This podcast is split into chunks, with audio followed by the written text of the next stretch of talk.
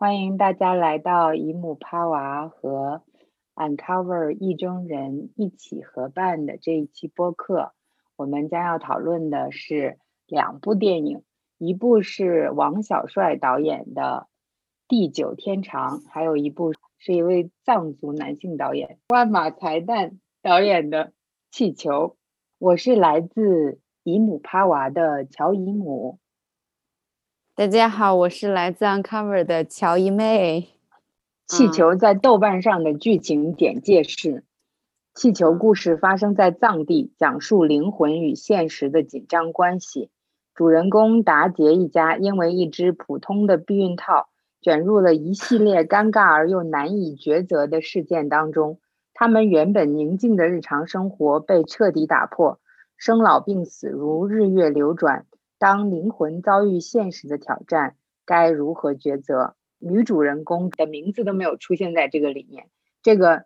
尴尬又难以抉择的事件的主角是卓嘎，是他的尴尬又难以抉择的事件。然后他的名字连出现都没有出现，就这个女人连名字都没有在这个简介里面。而且，对呀，他的主语是主人公达杰。哎呦，我的妈呀！这个豆瓣的剧情简介每次都槽点满满，我感觉我不懂为什么电影的简介总是是这样子的风格，就是你不觉得吗？就很多地方看到的电影，就看了以后你就觉得看了好像没看一样，它到底在讲啥呀？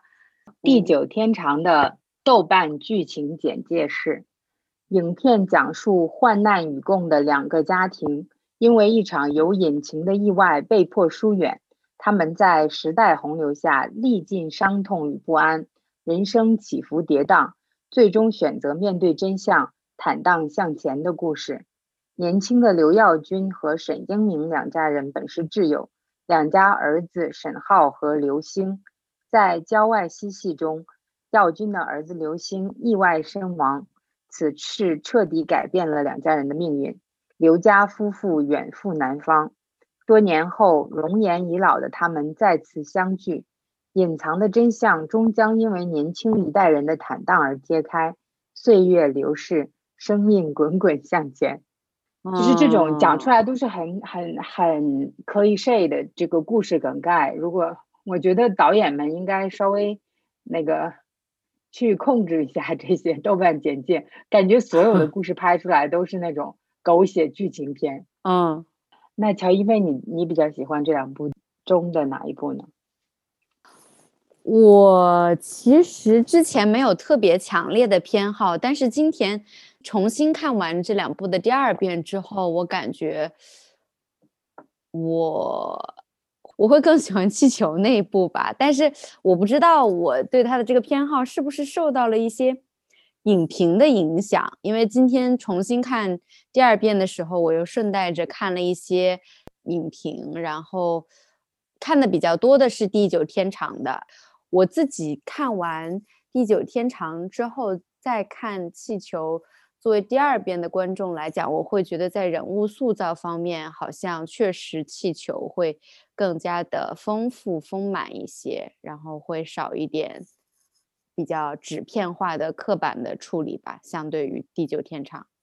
嗯，那你觉得《地久天长》里面的哪一个人物让你觉得会有一点纸片化？我觉得都挺纸片化的。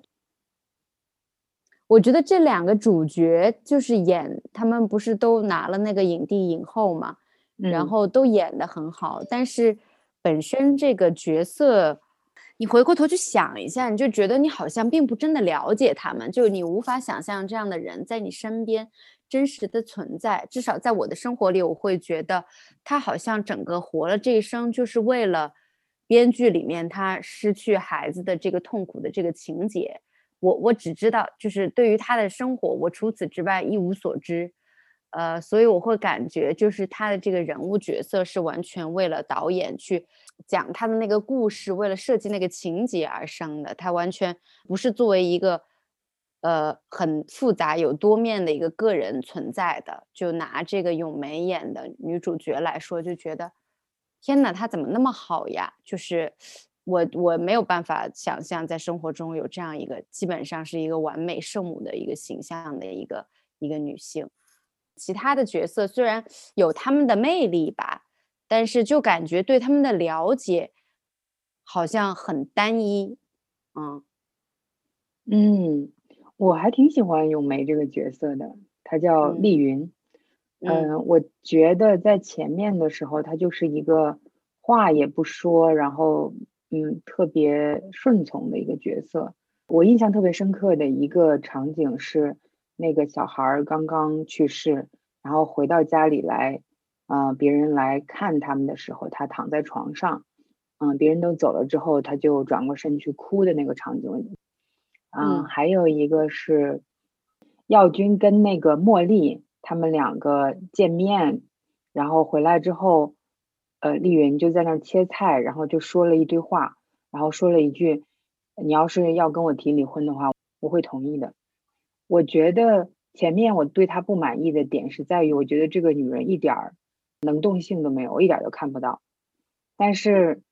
一个是悲伤的那个表现，我觉得是合理的；还有一个是在这样子的一个情况下，她的老公有了外遇，然后她。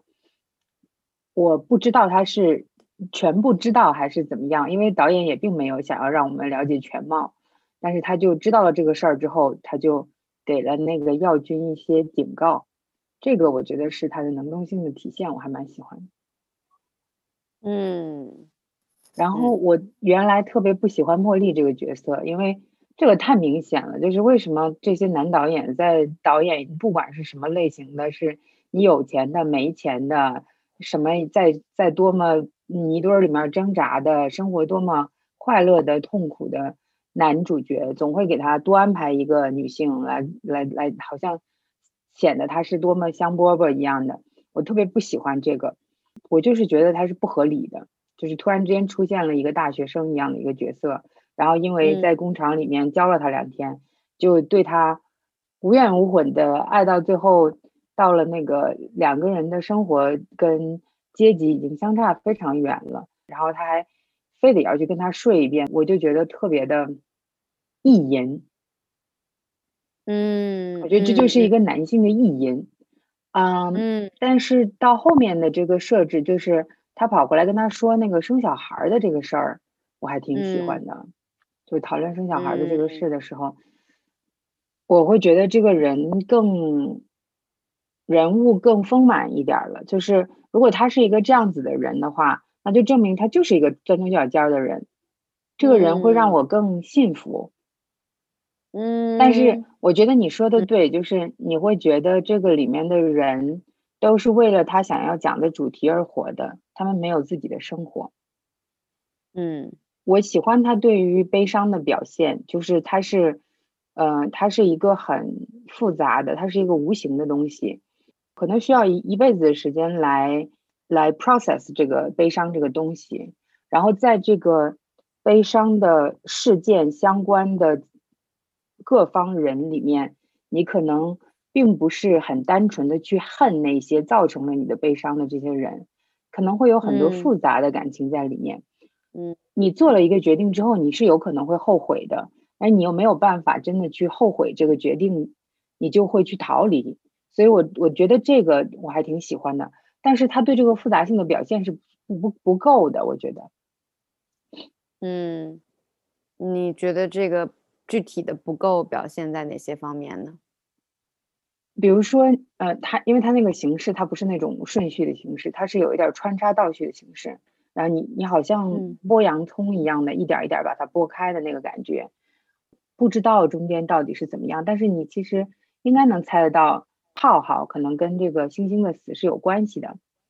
但是这对夫妇怎么样？呃，跑到了海南，然后怎么样又在福建的某一个很偏远的小县城这样子的地方定居了这么多年，怎么样又回来？就中间的那个很复杂的感情跟冲突都没有，他们就去了，然后就回来了，就去了，然后人物再见面的时候，你也看不到那个冲突。嗯。就这个冲突可能是可以通过两三句话或者是几个动作呀、行为啊之类的表现出来的。嗯，对，我觉得我跟你想的也差不多吧，就是他们要是能这样过那么几个星期、几个月，我可以理解。但是我感觉他们就是用这种状态过了一辈子，就是用这种所谓的非常的平和、非常隐忍、非常慈悲的态度过了一辈子，然后两个夫妻之间两个人感觉也是没有因为这件事情有太多的争吵，即便有争吵的时候。你感觉他们并没有真的对对方的一种埋怨或者是责怪，就就只是呃，你你知道他们并不会真的吵起来，然后也不会真的分开。但是我觉得，对于失独的家庭来说，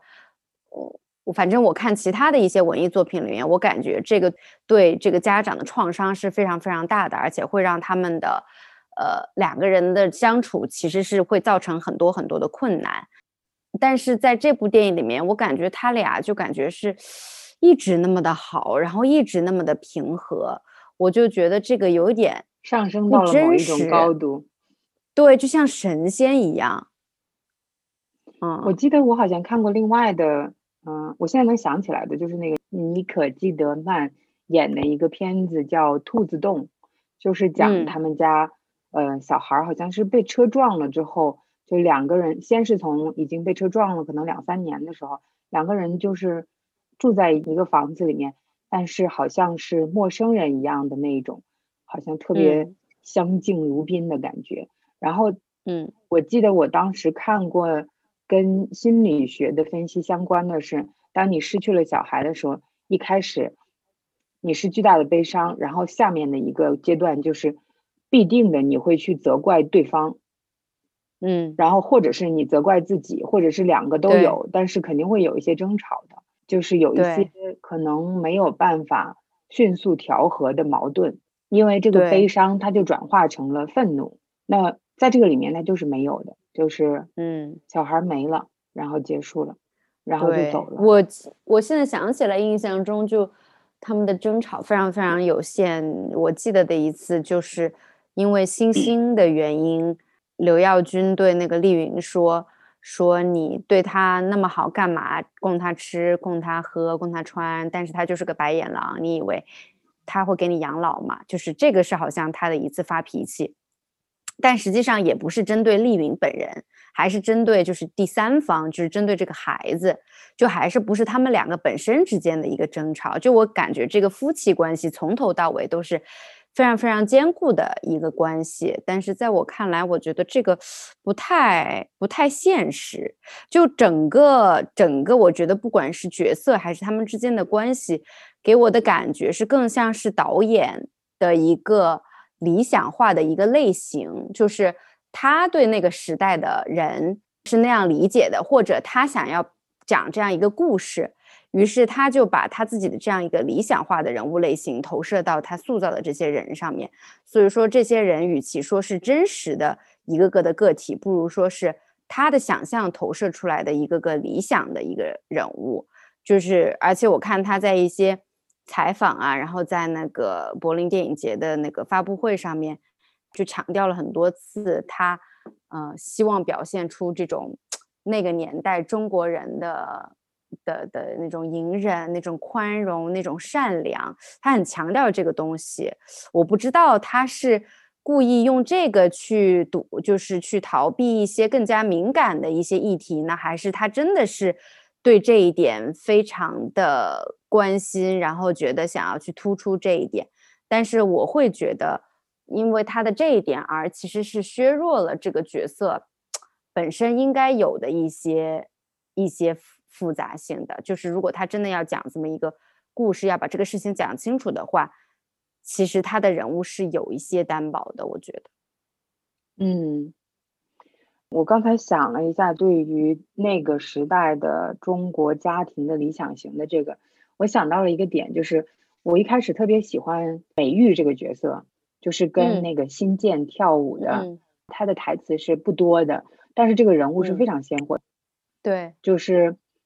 如果你讲这三个家庭在这么多这么长时间里面的浮浮沉沉的这个经历的话，那其实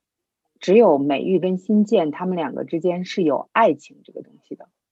其他的人没有讲过爱情怎么相遇、怎么相爱，这些都没有。嗯，他们一开始就在一起了，怎么在一起的并不重要。既然在一起了，就要维系这个家庭，大概是这个样子的一个，好像游戏里面的一个角色，他有一个任务，他的任务就是要维系这个家庭。嗯，但是美玉跟新建就是戏份不多，但是一个是他们会有很多想象的空间，还有一个就是你会有一种嗯嗯嗯，我我我能理解这个人，我能看到这个人，我能想象在我的身边有这样子的一个人。或者是可能不是在我们现在的身边，而是我的阿姨，大概那个上一辈或者是稍微年长一点的这一辈人，就是在这样的人中间，呃，我会听到这样的故事，会有这样性格的人那种感觉。嗯，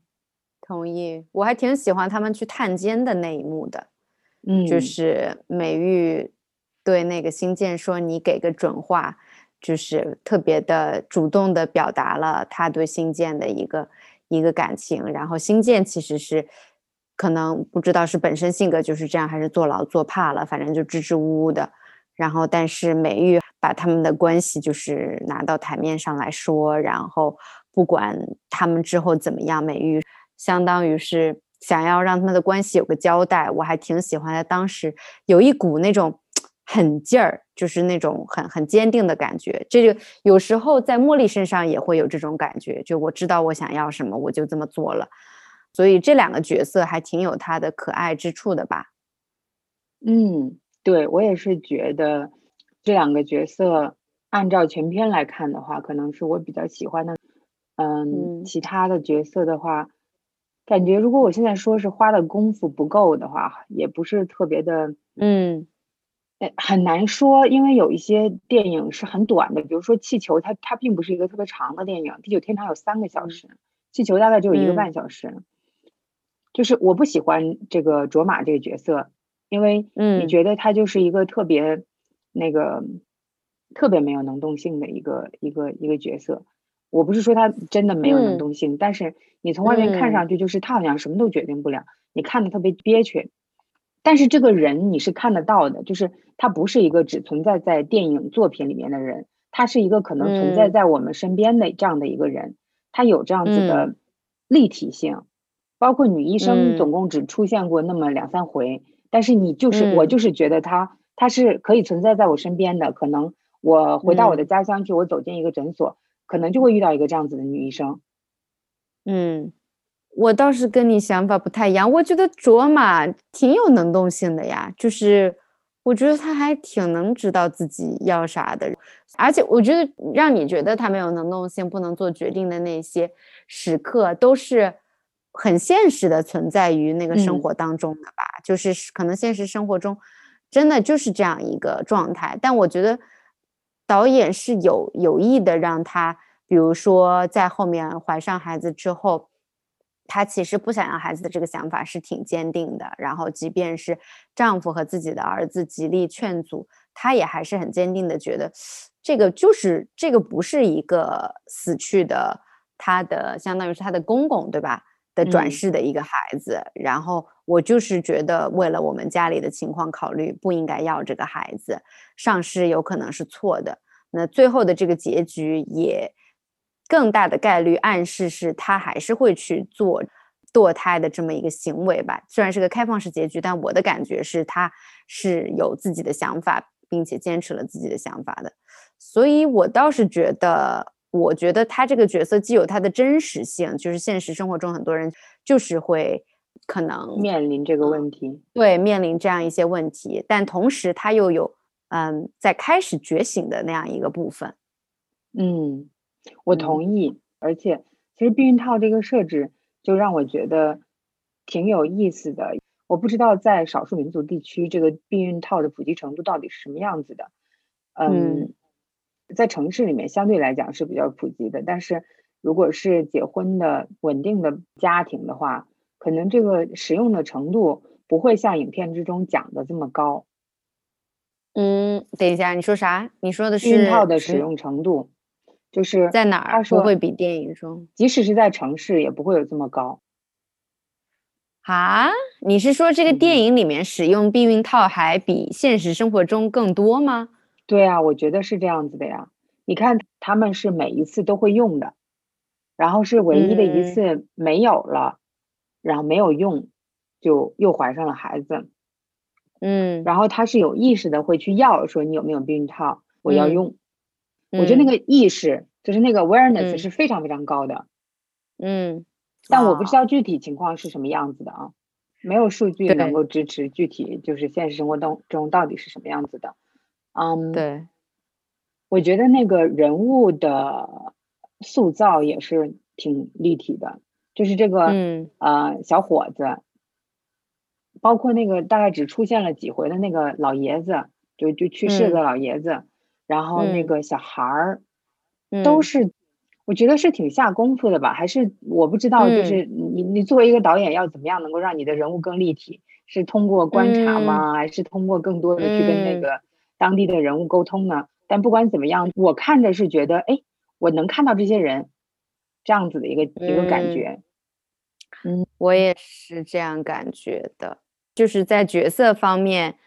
万马才旦应该说是个作者性非常强的导演嘛，就是先是有了一部小说是他自己写的，然后再有了这部电影，所以说，嗯，这个小说，呃，作为一个不错的文本，我觉得它里面本身就是可能比一开始就是想要去作为电影去表现的这么一个剧本，要更加在人物上面必须要丰满吧，然后它才能够。承担起整个故事的重量吧。然后我刚刚看一篇文章，就是讲到小说和电影里面一些区别，就是呃，爷爷这个角色，其实在小说里面琢磨是很多的，就是他是一个还挺可爱的角色。虽然说电影里面好像有的地方放大了他那种有一点老古董，然后有一点刻板的那种形象。然后呢，呃，那两个小孩儿在在小说里面也是。非常调皮、非常可爱、非常生动的。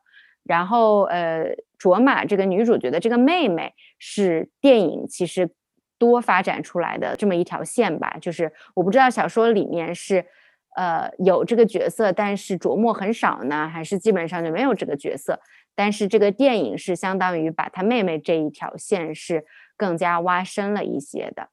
嗯，然后我觉得这是个很好的处理，就是说。呃，姐姐女主角的这个生活跟妹妹的生活形成了两条线，是一个很好的对照。一个是，嗯，比较的，就是直接跟宗教相关，就是他妹妹作为一个尼姑。然后另外一个是更加世俗一些，但是他们的生活其实里面都是看能看得到有宗教的影响，呃，或者说就是藏地传统的文化的一个影响。然后这两个人的关系以及。他们对彼此生命当、生活当中重大决定的这么一个影响，也是嗯，我觉得表现的还挺好的吧。就是这个姐姐对于妹妹的感情方面的事情，以及这个妹妹对于姐姐生育方面的事情，感觉有一个互相嗯制肘。我不知道这个对限制，我不知道这样说准不准确。嗯，但我觉得这两个女性的。都是挺挺坚定的，就是她想要知道我，比如说这个妹妹，她在见到了这个这个老师之后，给了他一本书，他就看这个书看了一半儿，她就一直想要知道后面到底怎么样了。嗯，然后这个姐姐呢，她就是她心里面有一个想法，她就她就想要这么干，不管你怎么说，我还是想要这么干。但是妹妹这个角色，我觉得她有一点工具人，就是就她的存在好像是。就是给这个女主角提供一个她获得意识觉醒前后的参照，就是在她一开始的时候觉得，哎，我家庭生活挺好的，我有一个男人，男人在外面，啊，我在我在家里面，然后我家庭生活挺幸福的。然后你看你之前被男人骗了，去当了尼姑，还挺惨的。因为一开始的时候，姐姐就说，哎呀，你看那个都是这个坏人，怎么样怎么样。然后后来他需要做这个流产的决定的时候，他就跟他妹妹说：“呃，我觉得你这样其实也挺好的。”嗯，我倒是觉得这是一个还挺自然而然的一个一个安排，然后而且我觉得就是他妹妹的这个故事也。就是并不是附着在这个姐姐的故事上面的感觉，她嗯的故事单独其实也可以成为一个一个一个完整的故事一条线，而且就是你刚刚说她很有想法，知道自己想要什么，我觉得确实是这样。就包括影片一开始的时候，他去那个江阳的那个学校里面去接他，其实我第一遍看的时候没有这个感觉，但是第二遍比较明显，就是他应该是。知道他的旧情人会在那边教书，他特意去找他的侄儿子，就是呃外甥，然后去制造这样一个偶遇的。他见到他旧情人的时候，并没有什么很惊讶的感觉，然后之后在车上跟他外甥的对话，也就是让人感觉他好像连那本书都已经知道了。所以说，我感觉就是他。自己知道自己还没有放下这一段情缘，那即便是已经就是出家当了尼姑，还是想去这个叫做个了断，最后对做个了断的感觉。然后包括姐姐把他的书丢到火里面的时候，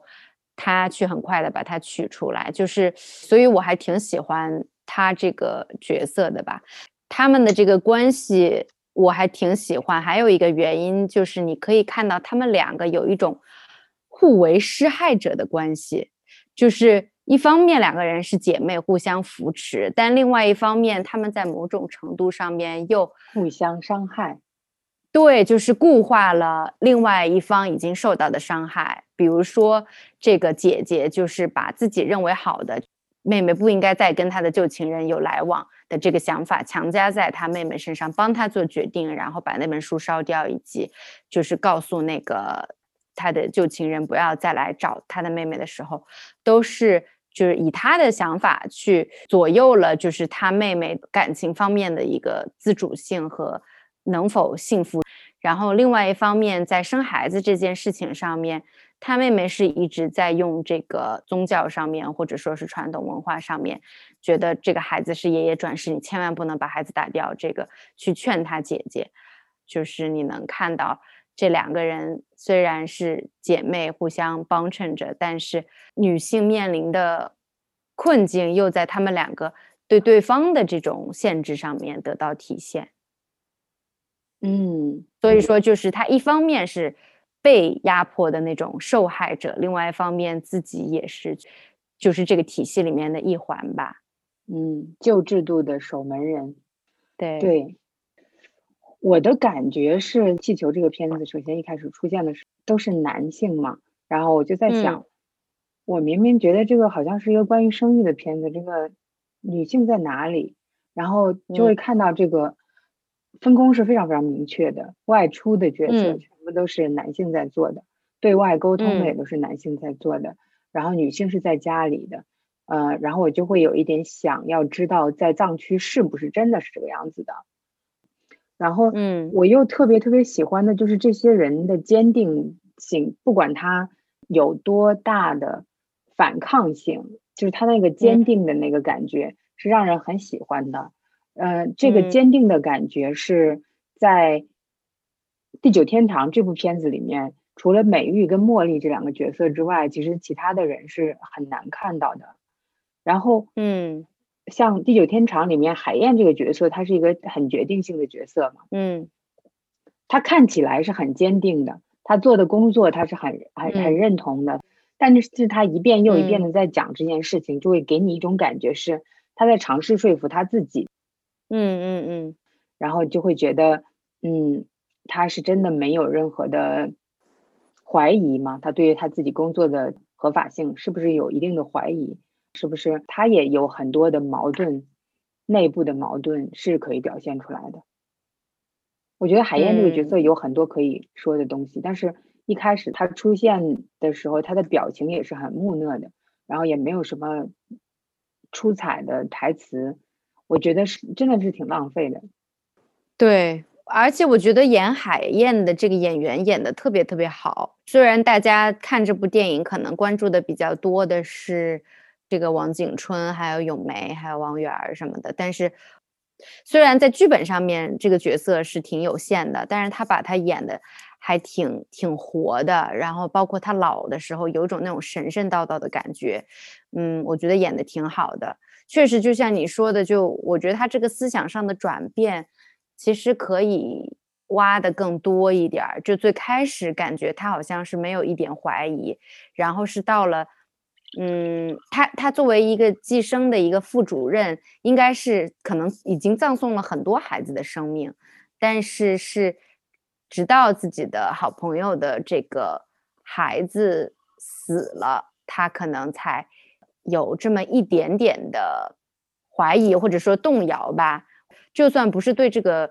政策或者说这个制度的怀疑，但至少是有自己作为。浩浩的母亲可能觉得自己也算是在这个里面有一个责任，然后到了老的时候就感觉年轻或者说中年的时候是完全不一样的一个一个态度。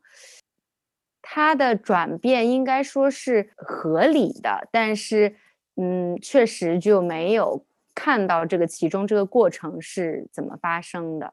对我得说，我觉得王景春跟咏梅都演的特别好，就是他们两个都。特别的像是那个时代的普通家庭的人，呃，不怎么讲话的，然后挺为家庭着想的这么一个男性，一个一家之主的角色，跟一个挺默默的也不怎么说话的这么一个一个妈妈的一个角色。咏梅这个角色看起来就是一个很常见的，呃，那个年代的一个中国母亲的一个角色，应该说是城市工人阶级的母亲的一个角色，然后。呃，必须要说的是，我觉得这个电影里面的细节都做的挺好的，就是没有什么让你看着特别违和的地方。但是，但是就是还是回到一开始你说的那个，就是它不够立体，让你没有办法特别好的去跟它产生连接。然后我刚刚想的就是，那这些人都没有塑造的立体，这三个小时到底都在干啥呢？我倒是。我第一遍看的时候没有很大的感觉，但是第二遍看的时候，我就觉得他有的时候这个符号太刻意了，堆砌的太多了，就是呃，你能够有一种非常浓烈的时代感，但是你第二遍在看的时候就有点腻，就觉得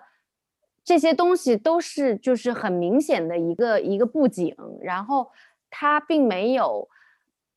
跟这个故事跟这些人物很好的融起来，但是你相比，呃，气球的话，我就会感觉它这个里面没有对藏区或者藏地文化的一个很景观化的或者很猎奇的这么一个处理。你觉得它就是在讲那边的生活，真实的生活是怎么样？虽然我们可能对那边的生活一无所知。然后里面也会涉及到一些宗教、一些养羊方面的一些我们肯定接触的很少的这样一些场景，但我们并不会是好像觉得哇，这个我从来没有见过，就是非常猎奇的那种心态去看，而是觉得我们真的是在走进他们的生活。但相比之下，我就觉得《地久天长》，我第二遍看的时候就觉得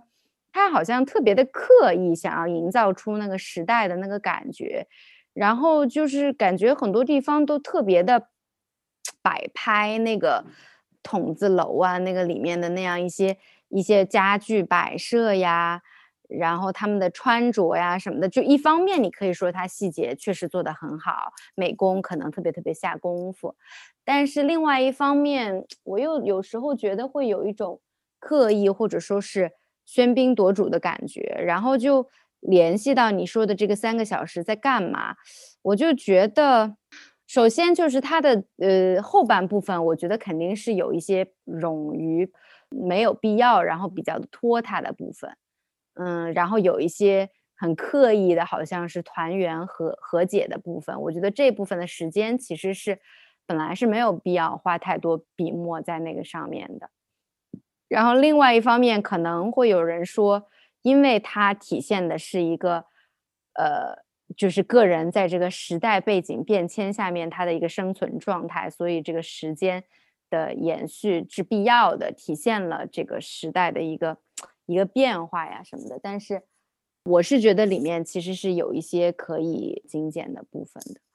嗯，我也是觉得没有必要这么长时间，而且我觉得他的重点放的不是很明确。比如说，他要说这个整个的这个时代的变迁，从文革开始，我听到了一次“文革”这个词，说文革时候应该没有这个吧？这个我记得挺清楚的。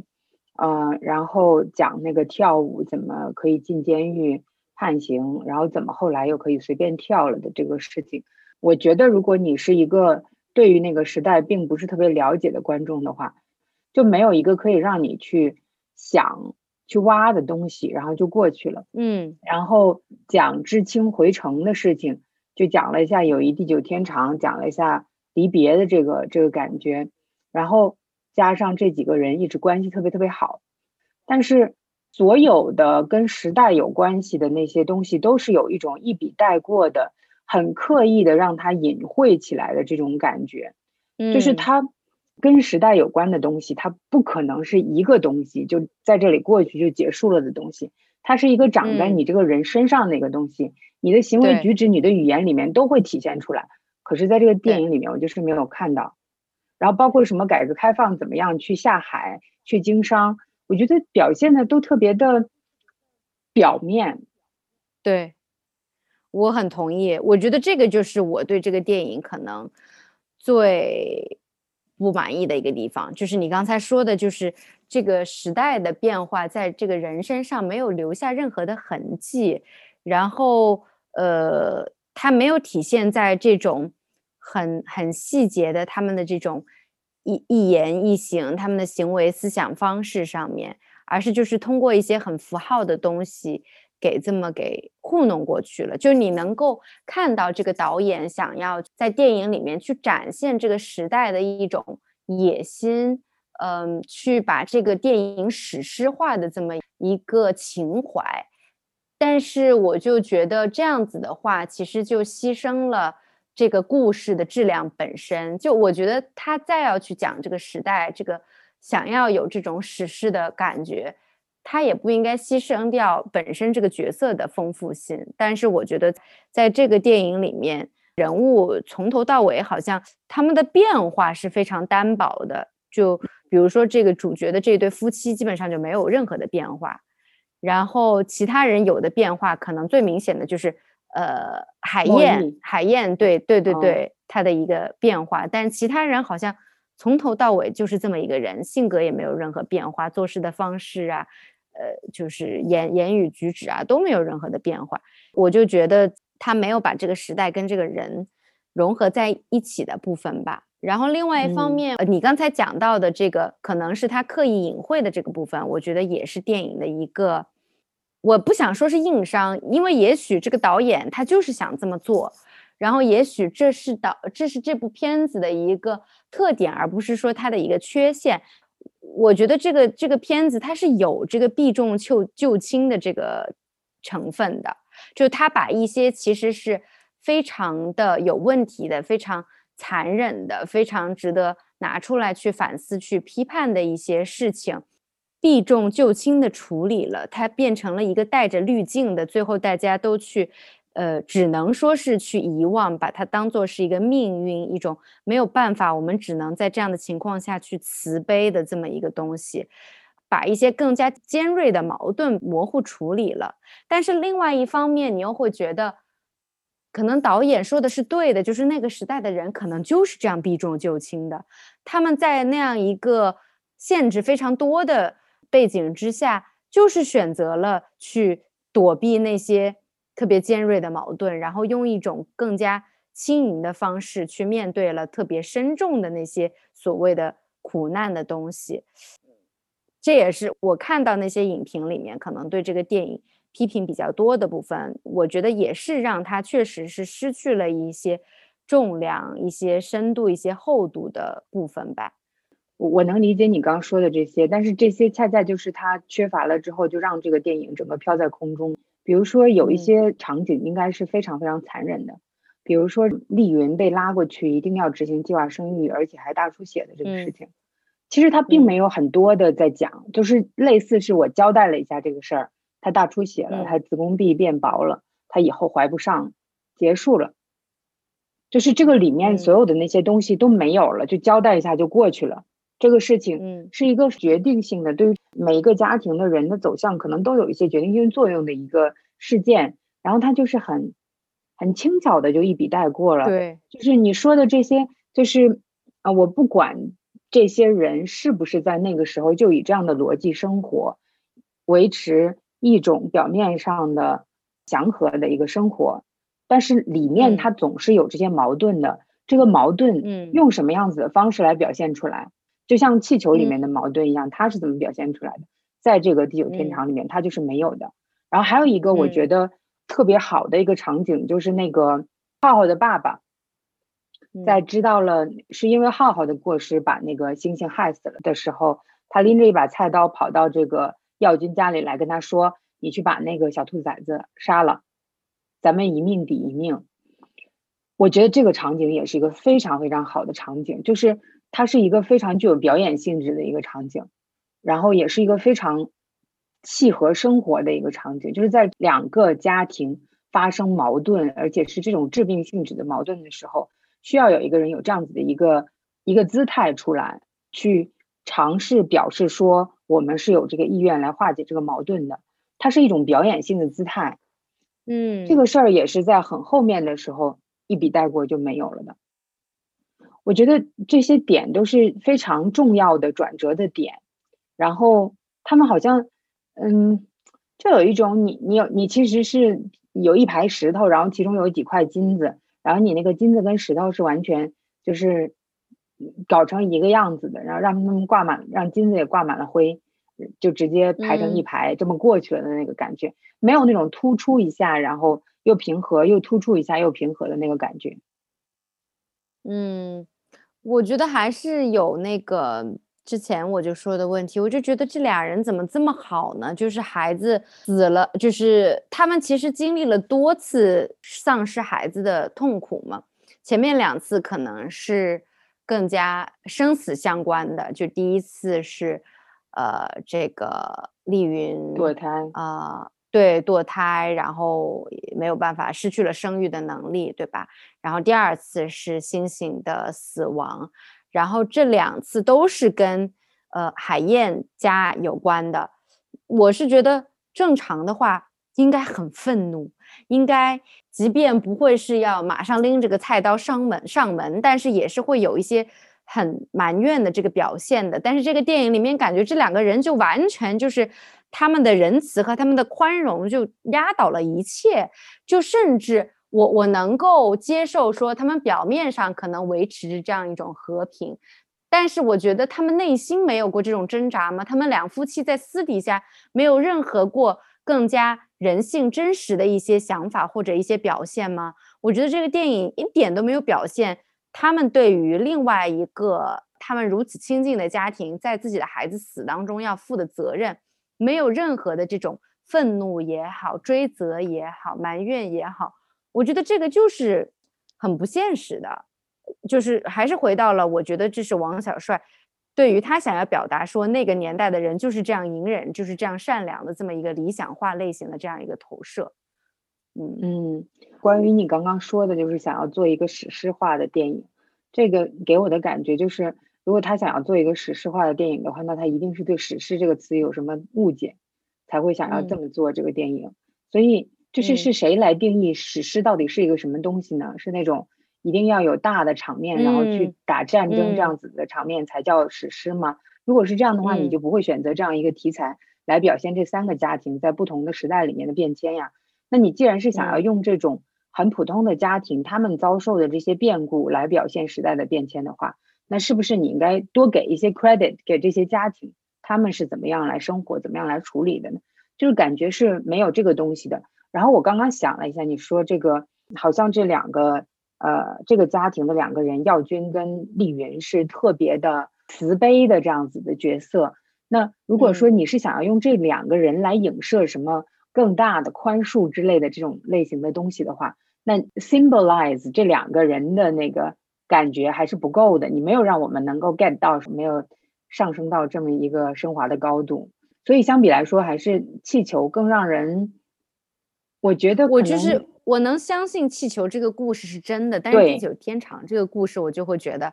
它是不可能发生的，或者说它发生了之后，这个故事里面的人不会是这样做的。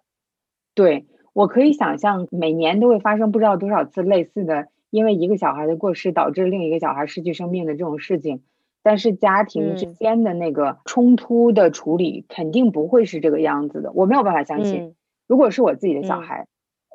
产生了这种情况的话，我没有办法相信我可以变成这个样子，我也没有办法相信我身边的任何一个人是可以这么冷静的去处理这个问题，然后最后选择躲避的。所以你需要有一个前提让我去放下这个事情去躲避，我并没有这个前提出现。对我有一个想说的是。就是这个电影，我第一次看的时候，应该是看的那个国内公映的版本。然后我今天在看的时候，我发现 YouTube 上面可能有一个完整的版本。之前有一些说是被删减的镜头，那个里面我第二遍看的时候我都看到了。我觉得还是能说明一些问题的。有几个很重要的镜头删掉了，我觉得是有点意思的，就是。不是说被删掉这件事情，因为被删掉我们都知道可能因为什么，而是说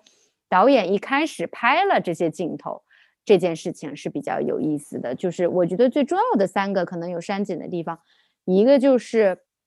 那个丽云被拉去堕胎了之后，他们厂里面有一个计划生育先进个人奖。是颁给了丽云和耀军这一对夫妻的，然后他们有上台领奖，然后脸上表情是非常不情愿、非常不快活的嘛。就是这个奖其实对他们来说是一个非常没有意义，甚至是一个非常讽刺的事情。对，然后海燕看到那个丽云在台上领奖并没有笑容的时候，还在她耳边说：“你别跟我苦着脸，这个拿了奖是有奖，呃，有有有钱拿，有奖金的。”你应该高兴，就是那个意思。然后这个镜头就让我想到，海燕多年之后快要死的时候，呃，也是在那个丽云耳边说：“现在我们有钱了，你想生就可以生了。”就是两次都是他在丽云耳边说这个悄悄话，然后说的都是跟钱有关的，就是把一个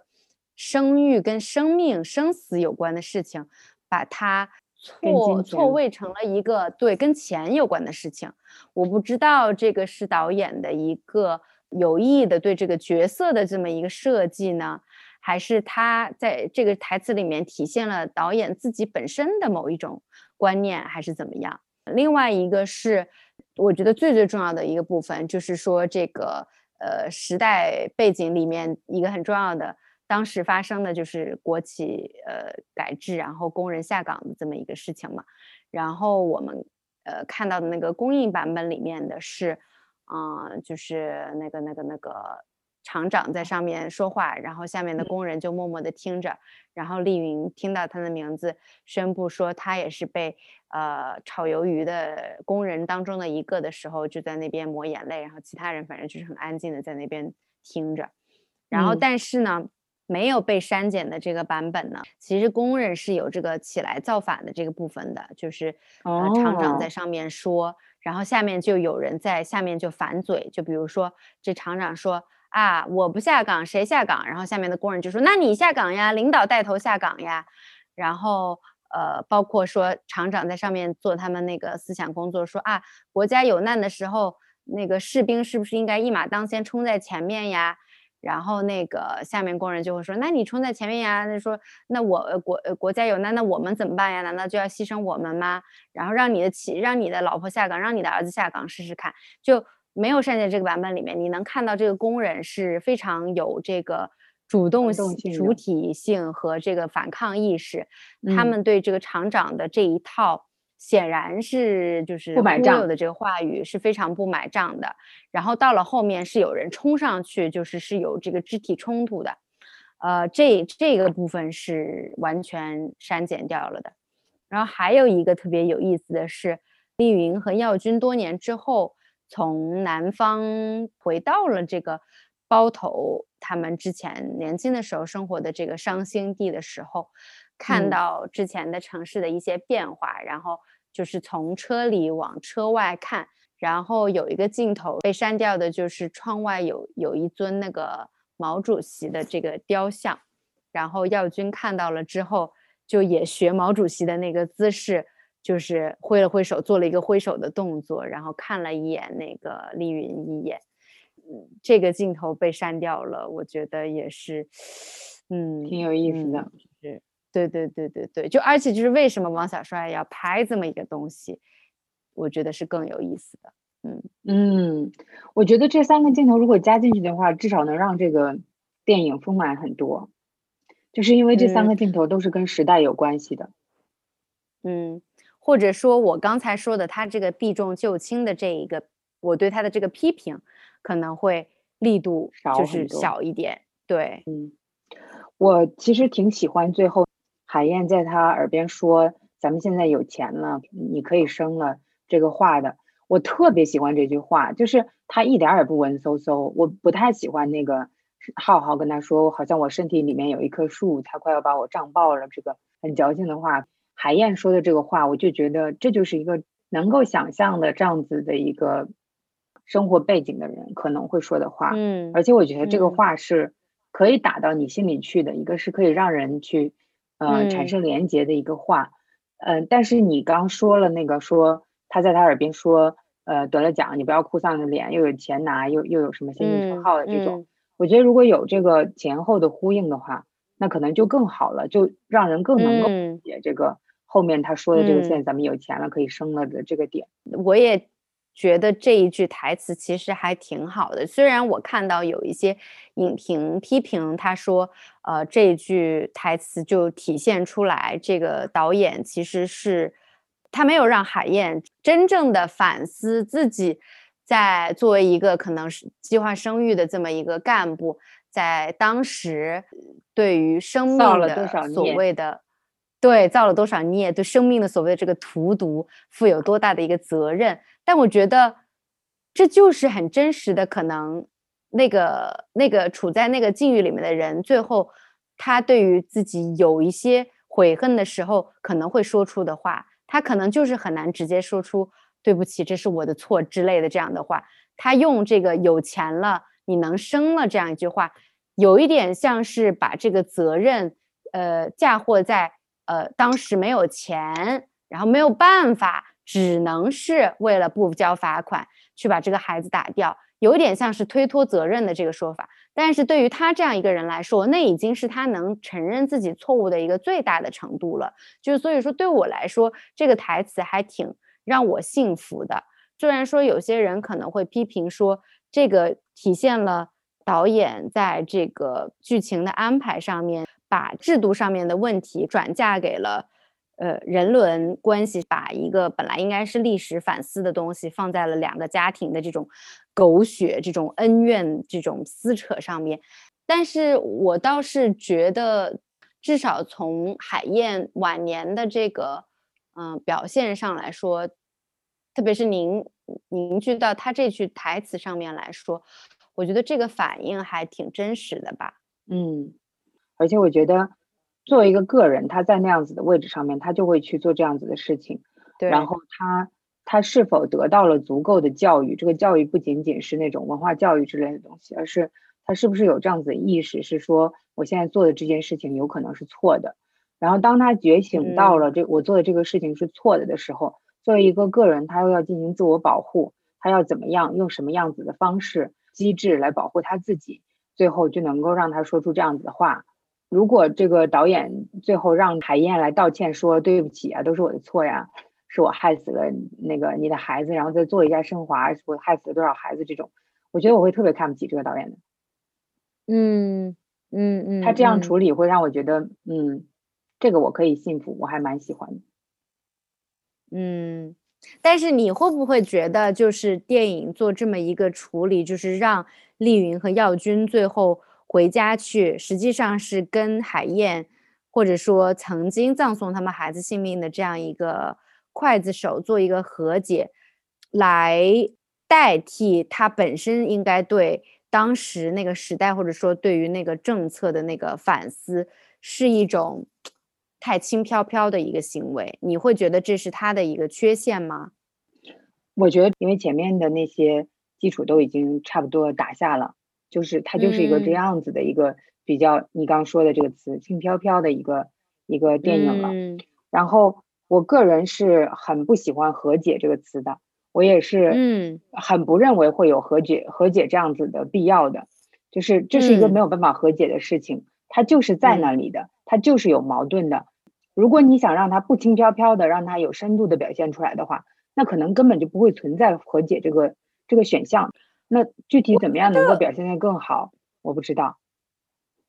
我觉得他让海燕这个角色死掉，其实就是一个很轻浮的做法。就是呃，如果说海燕这个角色不死，他的这个矛盾其实就是会一直在，但是导演可能就无法处理这个矛盾的这样一个沉重性。他正是通过让海燕这个可能所有影片里面唯一的一个相对来说反面一点的角色，让他死掉。其实用这种方式很轻飘飘的去。化解了这个矛盾，然后把这个情节有了一个收尾。但我觉得这个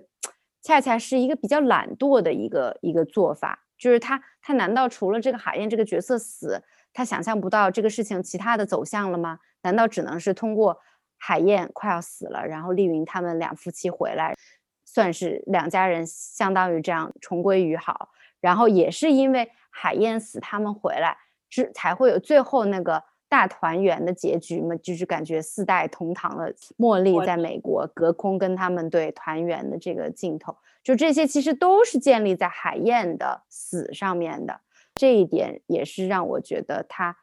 有一点轻浮的一个一个部分吧。但我是觉得王小帅他应该是有一种矛盾的心理，就是 either 是他心里的。就是主观他他内心的一个挣扎，either 是他他自己的想法跟可能客观上面这个电影受到市场上面的限制的这么一个一个矛盾。就是我觉得他既有想要去指出这个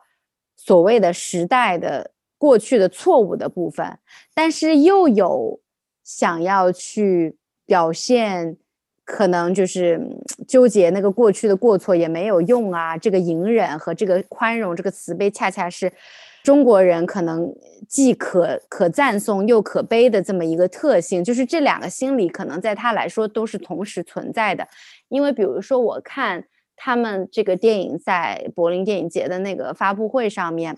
其实有一些他的发言可以看到一些端倪，就是他一方面会说，只有我们在电影可以去讲述这些故事，才可能可以去避免一些过去曾经发生的错误，所以说他是有这样的一个意识的。但同时呢，有德国的记者问他说，比如说在德国，我们要去做这样一些历史反思的时候，去寻求这样一些原谅的人，本身确实是有过错的，比如说是。呃，纳粹对于犹太人的罪行，但是在他的这个电影里面，你看到去寻求这个谅解的，好像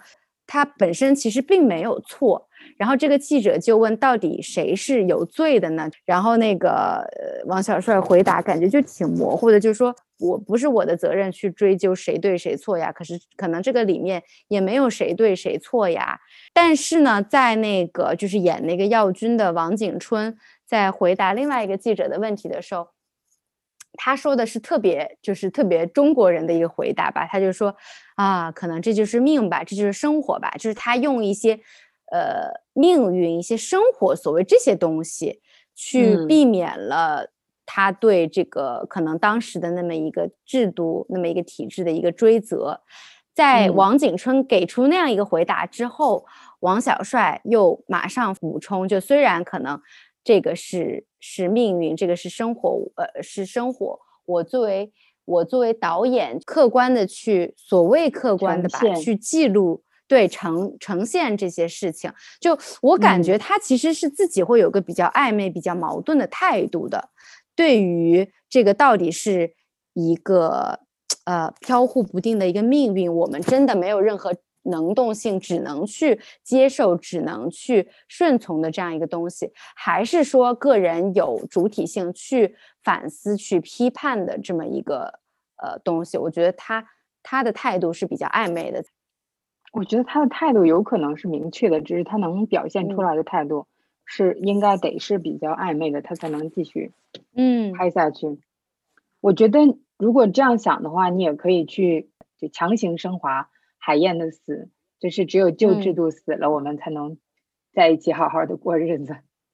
对，我觉得他他肯定是有这个野心，想要把它拍成一个比较好的一个可以反映这些时代变迁的电影的。但是一个是呃他所在的处境是否允许他能够拍出来一部这样的电影，还有一个就是他是不是有这个能力拍出来这这样的一部电影，我觉得都是需要打问号的。还有一个就是我其实刚才想说，就是表现这种巨大的罪，巨大的。对于他人的侵犯的这种这种电影，你刚刚说的时候，我其实是想到了一个，是那个呃凯拉奈特利跟小妇人的那个女主，我还演过赎罪吗？对对对，我就想到了那个赎罪，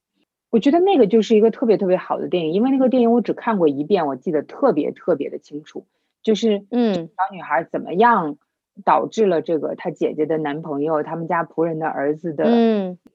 就是相当于是嫁祸于她，然后又怎么样导致她姐姐最后在战战争中也失去了生命啊？然后她怎么样去构建出来一个漂亮的故事，来告诉自己我并没有犯那么大的罪，我还是可以补救的。我觉得这个这个形式就是让你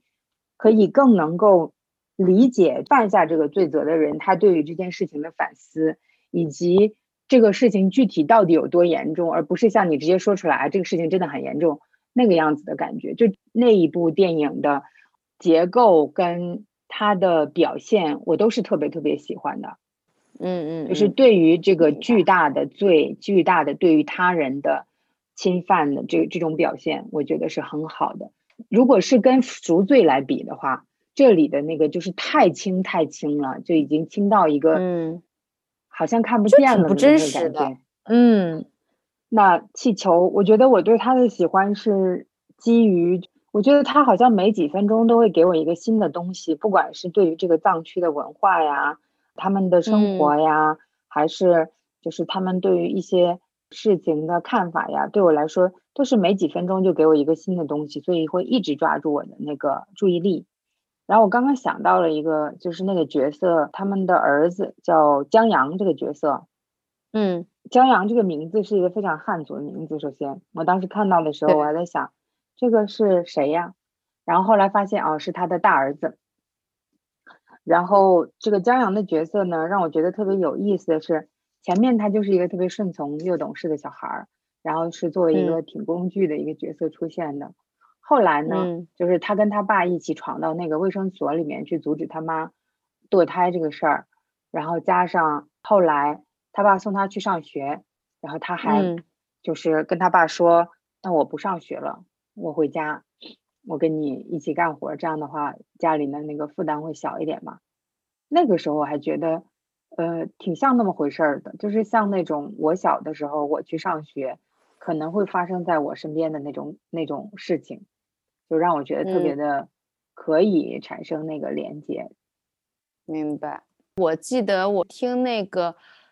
别任性那个播客的时候，有一期是他们请到了一个来自就是青海藏区的一个男孩，然后跟他聊，就是也聊到了这个气球，然后聊到了藏藏区的一些性别文化，还有一些跟家庭暴力有关的一些东西。我记得我当时听的时候，他是有讲到，就是很多时候。大家会把就是家里面这个还是男主外女主内，或者说呃男尊女卑，然后呃妻子就是要比较服从丈夫的这么一个事情，看作一个比较常态化的事情。我不知道这个是根深蒂固于这个宗教传统的，还是有一些什么别的因素。气球描写的是九十年代计划生育时代的藏区，所以说应该还是跟现在已经有。二十二三十年了嘛，对吧？但是现在我估计这方面的意识会更加好一些吧。估计也还是有很多的问题，比如说，我记得这个播客里面这个嘉宾有讲到，他身边好像亲戚里面就有蛮多是家暴的呃情况，然后他自己也有在做那个反家暴的一些宣传和倡导。我觉得气球它本身它不是一个有大起大落的故事，我觉得气球是一个很平和的、很舒缓的一个故事。嗯嗯，它会有一些小高潮，但是它没有那种很巨大的那种，而且它的时长也对于用户来说比较友好。嗯，我觉得接着你 说的就是喜欢这个电影的理由，就之前也已经说到，觉得这个里面的角色相对来说会更加丰满一些。因为我觉得它里面的人是你很难用善良还是不善良来形容的嘛。那但是像地久天长，我就感觉是好像里面嗯都基本上都是圣人，反正都很慈悲，然后都很隐忍。但是像这个气球里面，你就能够看到这个人的复杂性。比如说拿达杰来说，他虽然在这个电影的主要冲突，我看了之后就挺让人讨厌的嘛，就是硬让他硬让他妻子把孩子生下来，然后硬要说这个孩子是他他爸爸转世，然后还打了他妻子一耳光，就是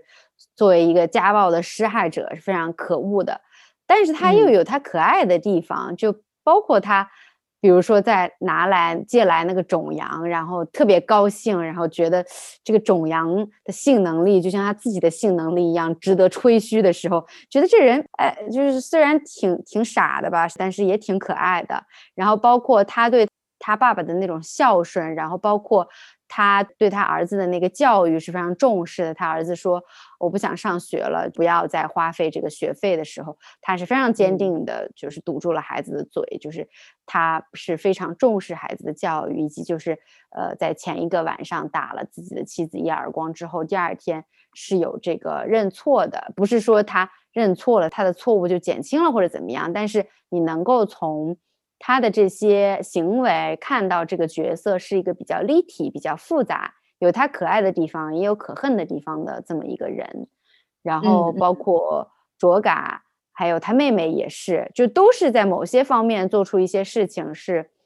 不太如意的，但另外一方面又有我们觉得是值得称赞的地方。所以这个是我比较喜欢的，嗯，他们就是普通的身边的人的感觉。我刚刚听你讲的时候，我就想到了，他是先有了一个标签，再往里面填这个人物，还是说他先有了一个人物，然后再再去组这个故事？我感觉那个就是地久天长的这个，他是先给每一个人物有一个标签，之后再把人物往里面填的那个感觉，他是为这个标签而活着的。但是这个气球里面的人物呢？就像我们一开始说的一样，他就是我们身边的人，我们身边就是有这样子的人呀。他就是有好的地方，他也有坏的地方。我们自己也是这样子，就是有好的地方，有坏的地方。所以就会让这个故事更让人，一个是可以跟他有有所联系，能够更加去相信它的真实性，能够感觉到这好像是一个可以发生的事情，它不是一个架在空中的东西。同意。然后再说生育的选择跟宗教的冲突，我在看的时候，我就会突然之间想到那个伍尔夫说的“女人是没有国家的”，会让我想到你说女人是没有国家的，女人也可以是没有宗教的，也也可以是没有信仰的，也可以是没有很多东西的。所有的这些体制化的东西放在女人的身上，都是对她的一种压迫。所以你可以说女人是没有任何体制性质的归属的。嗯，这是我当时在。看到她需要去对这件事情做出选择，但是她身边没有任何一个人在支持她的时候，第一个到我脑子里面的话就是这个：女人是没有国家的。但是觉得两个电影都还是挺值得大家去看的，所以还是推荐大家去看哦。对，而且放在一起其实挺有意思的，一个是。生了又没了，或者说不能生；另外一个是有可以生，但是不想要，然后但是必须生。一个是不能生，一个是必须生，嗯，之间的这个，然后都跟计划生育有关系。